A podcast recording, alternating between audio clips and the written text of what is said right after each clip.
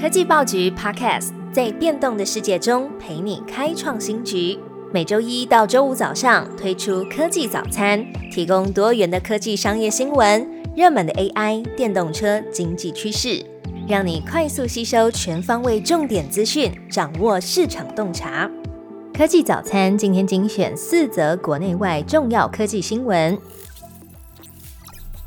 好，我们关注到这几天最热门的焦点：台积电日本熊本厂开幕，日本政府送礼补助二厂新建。台积电第一座海外正式营运的日本熊本厂在二十四号开幕，预计在年底加入量产的行列。日本政府代表、台积电高层、合资的伙伴都出席，并且上台致辞。其中，日本首相岸田文雄由于刊灾没有办法亲临现场。透过影片宣布，日本政府决定支持新建 JASM 二厂。经济产业大臣斋藤健也指出，将会提供第二座厂七千三百二十亿日元的补助金。预计第二座厂是针对日本半导体以六纳米来提供 AI、自驾车等项目的需求。斋藤健更表示，有信心日本半导体一定会复兴。台积电创办人张忠谋致辞提到，近期跟 AI 的相关人士讨论。发现需要更多间的晶圆厂来提高晶片的产能，以应应未来的半导体需求。那日本 JASM 则可以提升晶圆供应链的韧性。董事长刘德英则表示，感谢日本政府和合资伙伴提供各种支持。JASM 将在熊本创造超过三千四百个高科技的专业工作机会，一起带动半导体产业再创高峰。而根据一平新闻网的报道，台积电美国亚利桑那州凤凰城的第二座晶圆厂，在日前已经举行过上梁典礼。那位于亚利桑那州的第一间工厂，可能在二零二五年上半年投产。第二则新闻，MWC 展即日起登场，联发科大秀 AI 技术。世界通讯大会 MWC 二十六号在巴塞隆纳登场。今年 MWC 以 Future First 为主题，晶片大厂联发科预告将展示涵盖边缘生成式 AI、六 G、卫星领域共六大技术与产品。现场也将展出多款采用联发科技晶片的国际品牌装置，尤其呢会以旗下的旗舰行动晶片天玑九千三最新一代 AI 处理器，展示一系列生成式 AI 技术的应用。MWC 大会中，联发科将透过最新的旗舰五 G 行动处理器天玑九千三，展示业界第一个在手机端处理的即时 AI 影片生成应用。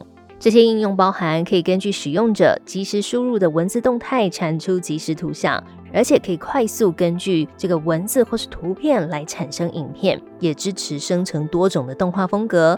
更可以在装置上及时处理正在录制的人物影像，支持生成不同的类型动画风格影片。那么，台湾将有超过五十家的厂商共同来参与这个 MWC 的大展，市场也预期可以助攻台股上万九的大关。NVIDIA 把谁当对手呢？华为首次被明文表列。在 NVIDIA 发布重量级财报之后，上周的股价创下历史新高。二十三号，NVIDIA 一度超过两兆美元，那之后拉回。而这样的科技巨头把谁当做对手？路透社报道，NVIDIA 提交给美国证交会的文件当中，第一次把华为列在 AI 晶片等多个项目的竞争对手。这些项目包含 GPU、CPU，还有网络晶片。NVIDIA 将华为视为云端服务公司，能够设计自己的硬体和软体来改善 AI 的运算。NVIDIA 也列出其他对手，包含 Intel、AMD、博通、高通，还有 Amazon 跟微软等等。华为发表最新折叠机 Pocket Two，三星 Galaxy AI 功能则要下放给更多的手机还有平板。折叠手机是各家手机厂二零二四年的重点产品。那近期苹果折叠手机虽然是消息乱纷纷，不过华为倒是在新品发表会推出了 Pocket Two 小型折叠荧幕手机。Pocket Two 支援 AI 隔空操控、双向北斗卫星通讯，也是业内支援卫星通讯的第一款小折叠机，售价七千四百九十九元人民币。换算成新台币大约在三点三万元左右。那另外一样是关于终端装置的焦点，三星自从发布第一款 AI 手机 Galaxy S 二十四系列之后，将陆续把 AI 的功能导入旗下更多的装置设备。三星宣布将在三月底试出 One UI 六点一软体更新，把 Galaxy AI 的功能导入更多的设备，包含 Galaxy S 二十三的旗舰系列、S 二十三的 F 一，还有 Z Fold Five、Z Flip Five，还有 Tab S Nine 系列的旗舰平板。透过这一次的更新，三星的用户可以在装置上使用 Google 的画圈搜寻，还有即时翻译等功能。